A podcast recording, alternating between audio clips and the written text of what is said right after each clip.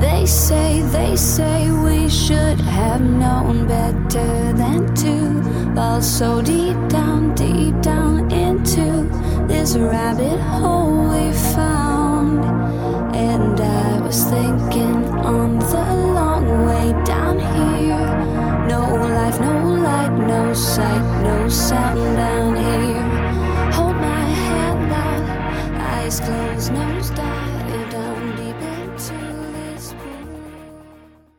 Welcome. This is the Down the Rabbit Hole podcast, your regular dose of information security through the tempered lens of the real world experience. Now, on with the show. So, welcome, folks, again to the podcast. This is Rafal Los. With me, I have Victor Garcia. He's a Chief Technology Officer for HP Canada. We're going to be talking about the cloud and some of the things that uh, we have exciting news coming out of the cloud. Uh, plus, I'm taking some of your live questions that you've tweeted up to us from the HP Cloud Canada Toronto event. Uh, Victor, welcome to the show. Hi, Raf. Pleasure to be here. Thank you very much. Um, so one of the things I'm just going to take uh, take the questions right off the bat. We'll we'll let that go, and then we'll uh, we'll address anything else we want to talk to as as we progress. Is That that's okay with you? That's perfect.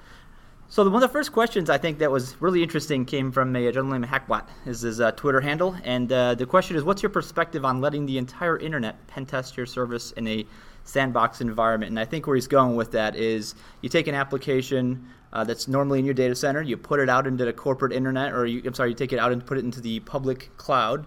And seemingly, the conception is that you know maybe it's available and accessible to everybody, and everybody can hack you. How do you feel about that? What's your perspective on that? Well, we are known for doing uh, a tremendous amount of testing and ensuring that the data that we are placing in the cloud i- it's um, private, protected, and secure. You know, as you know, we don't currently offer um, public cloud business applications. No? We have many examples of applications running in the public cloud, from pictures, um, book publishing, you know, a number of offerings that started with HP Labs and eventually made it to the public cloud, and it's, and it's being used by millions of people. You could argue that these are being um, stress tested every single day, right? Absolutely. available. I put my pictures there. Many people put, y- you you may put the pictures there. It, it is in fact the largest repository for pictures in the world. Right, right. And uh, we, we've got that whole Paul McCartney library. It's online right Paul now. McCartney library is online. Okay, now we are um, reacting to the to the marketplace. So our what you've been hearing at the show is our efforts to enable people to create private clouds, no private clouds, community clouds, federated clouds, uh, in their environment or in our environment.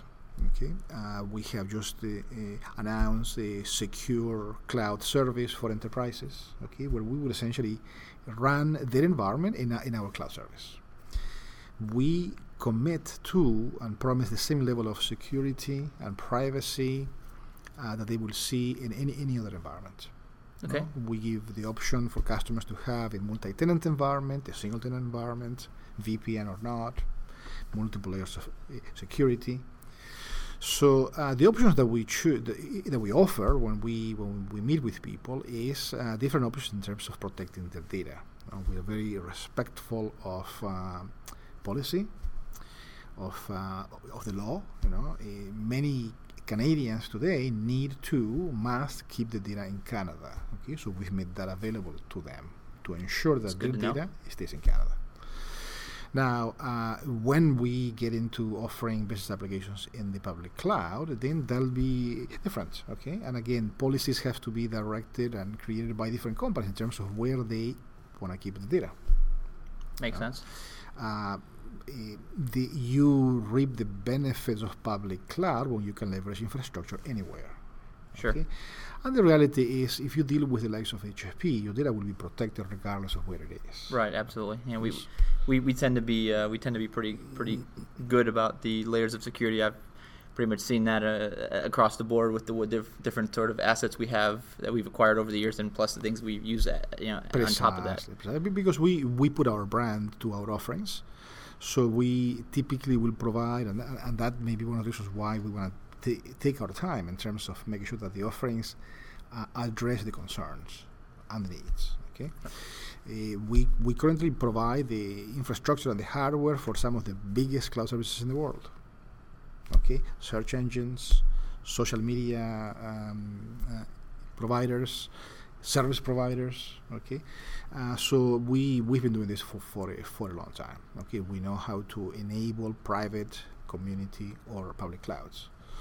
Uh, and uh, in terms of letting everybody test it in the sandbox, we haven't thought of it. Okay, you would have to analyze issues of privacy. What else? We think that those that we offer today, they are um, living up to it. Yes, okay. otherwise you'd hear otherwise. I'm sure. Otherwise, we hear otherwise. Yeah.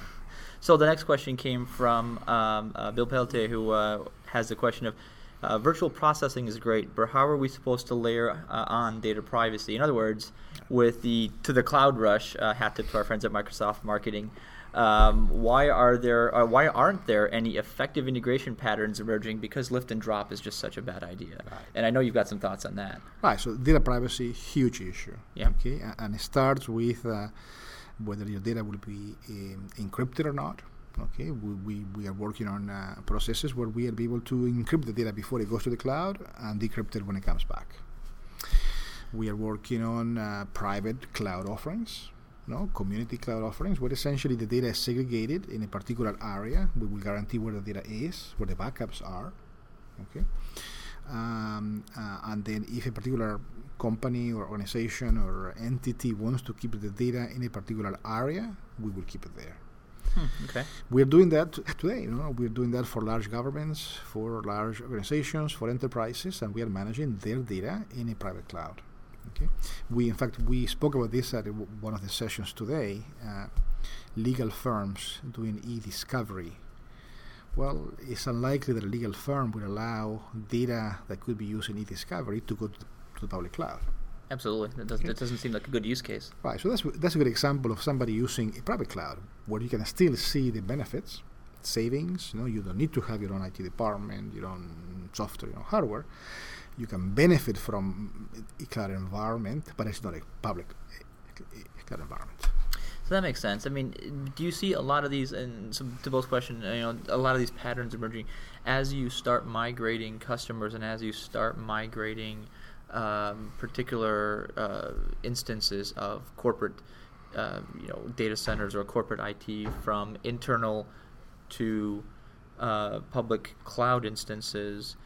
Do you st- are you starting to see any kind of cookie cutters, any kind of patterns, any kind of things that we can reuse across uh, across these different uh, migrations? It, yes, that, I mean that, that is exactly one of the benefits of using cloud technology is to reuse um, common platforms, common software, common infrastructure. Okay, uh, so the policies in terms of what is acceptable to where you store your data will have to be uh, decided by each uh, company. We luckily, because we know this business, we we are helping some of them. No? We we're able to assess where they are, what compliance they need to uh, to uh, to live by, uh, and then make a recommendation. No, we we believe in this concept of a hybrid environment. Some companies must have cloud in their premise. Some companies may be able to use a private cloud. Some able, companies may be able to use some aspects of their data in a public cloud. The ability, though, is to manage all of that as if, as if it was one environment. Right, and that that becomes sort of a challenge. I think that's one of those things where we look for, you know, what things. If I'm a if I'm a customer thinking about migrating out to a cloud environment, I'm thinking security, obviously first and foremost, is security uh, somebody responsible for the security aspects of that company or that migration. I want to know what has somebody else done? What have what have your other customers done? What things can you tell me? Right? What kind of what kind of wisdom can you impart on me from all that experience you've mm-hmm. had? Mm-hmm. Uh, do we have any of this kind of stuff open and available to mm-hmm. uh, to uh, to customers or maybe those uh, that you have like white papers or anything that we can offer? Mm-hmm. Yeah, we have white papers. We have access to consultants. We have case studies. Fantastic. You know, provided that we are not infringing any any any privacy issues. Uh, we have cases where we've helped companies understand not just where their main data would be, but where their back, their backups would be. Yeah, that's, a, that's an important thing. If your backups are in the same cloud that crashes or has an issue, availability issue, or is accessible, or is accessible, right? Exactly. Uh, there is a big issue. We we live in a global village, so um, who really owns your supplier? Who? What is going to happen if they sell the company? Yeah, that's a challenge. I've heard that question many times. In fact, yeah, in fact, March 16th, I'm one of the speakers at a legal cloud conference. Ooh, so I wouldn't want to do that. That sounds like a lot of lawyers. Everybody's a lawyer. Oh and we're goodness. finding right now that every lawyer in town wants to know about the implications of cloud. Okay, because uh, there are many implications of cloud. You know, we uh, we have uh, some some customers that are not comfortable with their data staying in the cloud without a backup of that in their own premise. Luckily, we can give them that. We can say, you know what, we happen to be one of the largest providers of cloud backup. Hmm. But if you wanted to keep a copy of that in your office, we can keep a copy in your office. Yeah, we certainly have the the storage hardware, don't we? Yes, we do. and multiple options. That actually leads me perfectly right into the next question, which I know you and I have talked about a little bit earlier. Is uh, uh, this comes from a gentleman named Ron Service? Um, how does one establish bandwidth requirements when establishing a pipe to the cloud? And I know you have lots to say about that. Very important question. Very important question because it's, it, it is, in fact, one of the aspects of cloud that many are forgetting, and that is the network. Okay, you can have a successful cloud without the proper network. Okay, it's an integral part of that. Yet, you don't see many companies offering network management, cloud management for networks. Okay, Hmm. so HP is uh, one of the first companies to offer a, the integration of network and cloud. So we are considering network just as much as we consider storage or server or platform or application. Uh, you know, think think of the concept of pipe as a service. You know, the ability to manage, integrate your network, your pipe, together with your application, with your storage, and then the ability to um, help service providers. No, in Canada, the, the majority of pipe is managed by service providers. Okay, well, they need help, and they are uh, some of them looking at our tools on, in terms of how they manage that network to provide a complete cloud experience. Hmm. But the same applies to governments, legal firms, large enterprise. Okay, so imagine that a government could start managing their network in the same way that they could manage their data. Okay, so directly uh, or in conjunction with partners, no? and the Alcatel uh, network management solution is one of the things that I can mention. Uh, we are making that possible by incorporating network management together with security and storage and processing and applications. And if, if I may, you know, kind of, this is our po- own podcast, but if you know, as, as a, at a show like this, I think it's kind of cool to be able to look around and say, hey, you know, we are probably one of the strongest and only vendors that can say we can actually help you manage completely end to end, right? The network flow, the servers, the software that manages it, and then the capacity. I mean, that's kind of a powerful story. Uh, Do your uh, do your customers up here in Canada really kind of uh, uh, dive into that? Because that sounds Hmm. really compelling. Very powerful, very compelling, um, sometimes complex to tell. That's, that sounds No. like a complex story. because it is a, it's a Ton complex of moving story. parts. Exactly. We can we do things that our our competitors don't. We do things that go beyond what others do, and uh, you have to have the time and the interest in explaining all of that. I mean, events such as this are great because this is uh, plays your data to how you secure it, to type of applications, to how you prepare for it, how you manage it, how you secure it, different options. Um, and part of what we we are seeing is a huge amount of education. you know, education, helping people decide what is the best environment, Mm. uh, openness. You know, I, I I have often said that um, companies do business with HP because they want to, not because they have to. And what you see in cloud is an example of that. Know, we Right. will give the option of multiple hypervisors, multiple platforms, multiple uh, hardware and software environments. Okay, CloudSystem Matrix is one example of still the ability to manage all of that as if it was one system, but still giving you the option to have different options. Well, we see that uh, with all the partners that we have in, in the, in the uh, vendor exhibit hall out there. Partners Uh, are huge. Partners are huge, huge, hugely important because a segment of uh, business that will perhaps benefit from cloud initially will be companies that we serve through partners. Mm. Okay, so they play a huge role helping us reach them, educate them, uh, provide the solutions they need. Okay, and uh, and let us focus directly on some of the accounts that we sell directly to. Right. Um, so uh, Dave, who goes by the Twitter handle of Brew Ninja, I bet I know what he does uh, for good for his spare time. But um, he wants to ask, the, I guess, the one question that I always like to ask all the vendors I work with when I was uh, when I was a consumer is, you know, how much of your own dog food do you eat? Right? How much uh, how much do we, as a as a high tech company, actually use cloud-based or public-private types of cloud services? And I know it's kind of a difficult question without giving away too much uh, intellectual property, but uh, what can you tell us about that? So I can tell you what we open, what we talk about openly. Um, the answer is a substantial amount. We have implemented uh, many of the management systems internally to manage our own private cloud. We use the uh, external cloud to the degree that we don't infringe in either corporate policy or any other policies. Uh, we use uh, a variety of cloud um, applications to run our business. Um, uh, our employees are examples on the use of cloud, all the way from social media uses. You know, we have internal, multiple internal social media sites, external so- social media sites. We have a huge presence on Facebook, okay, from each one of the different business units. We analyze data. You know, we, we have become famous by the ability to analyze unstructured data in the web, Twitter analysis, Twitter analysis, Facebook, websites and convert that convert that sentiment into meaningful data. That is cool. We talked about that the other day, being able to determine. Um, the one example I saw is the white paper, and I'll post a link on the uh, podcast for anybody that's interested. But the ability to determine whether a movie will that hasn't come out yet will do well or poorly based on uh, whether people talk about it or how they talk about it or whether there's dead silence on it. There you go, exactly. Using Twitter data to analyze sentiment, but many many companies can uh, analyze whether you like something or not. No, but uh, what about converting that into financial data? That's that's pretty that's, powerful. That's the key. Okay, so multiple products. I mean, there is a huge project in uh, HP Labs in the area of forecasting.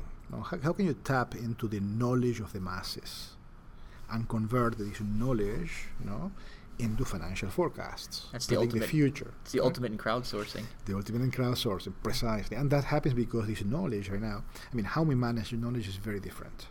Um, today, knowledge doesn't come from databases of structured data; it comes from human information. Yeah. Data that exists in our minds, in our guts, in our experience. Yeah. Information that people are willing to give us for free um, human information uh, and meaning that we are extracting from data to help us run the business better. So analytics, that sounds pretty, it's pretty compelling. I mean, I, you know, speaking of sentiment, as, as I sort of walked out there a little bit, and, you know, talked to some of the customers that have been around here, um, I get the sense that there's a lot of big enterprise customers, which is, I guess, you know, the, the, the typical customer that does mm-hmm. business with us. But there's also a lot of these small, and medium-sized companies, uh, particularly some of the folks that I talk to, that are thinking about cloud computing and going, okay, I don't have the in-house knowledge or talent. Um, I, you know, uh, to quote uh, Wendy Nather, we live below the security poverty line, right? We can't afford good security.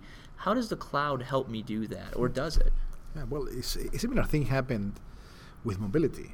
You know, um, some argue that smaller companies benefited from mobility more because they were forced to do that because the same person was uh, in the shop selling, moving, so mobility helped them compete with the larger companies.